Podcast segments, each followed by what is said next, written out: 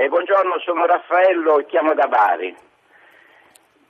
Mi dica. Mi sente? Sì, sì, la sento bene. Desidero riallacciarmi al discorso della generazione perduta che lei ha ripreso dall'intervento del dottor Draghi.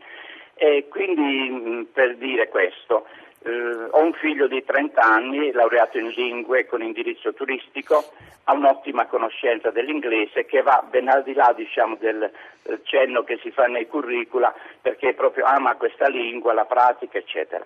E, mh, lavora saltuariamente nel campo degli eventi, quasi sempre viene pagato con voucher.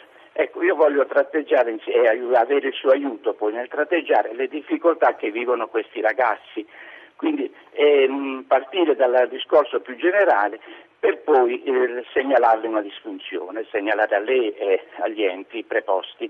Cioè per poter riscuotere gli imposti presso posti italiani, quindi viene pagato, come dicevo, con i voucher, che nel caso suo non rappresentano effettivamente un abuso e una, un corretto uso di questo strumento. Per poter riscuotere gli imposti presso poste italiane ha richiesto online in data 2 febbraio scorso una card all'Inps, la richiesta online. Ad oggi non è arrivata. Si è rivolto a Inps Online che l'ha mandato a Inps Sportello, il Sportello l'ha inviato verso le poste. Le poste, forse giustamente aggiungo io, hanno detto ma noi ci limitiamo alla consegna, la card viene messa dall'Inps. Sta di fatto che oggi gli manca lo strumento per accedere agli imposti che gli già riconosciuti.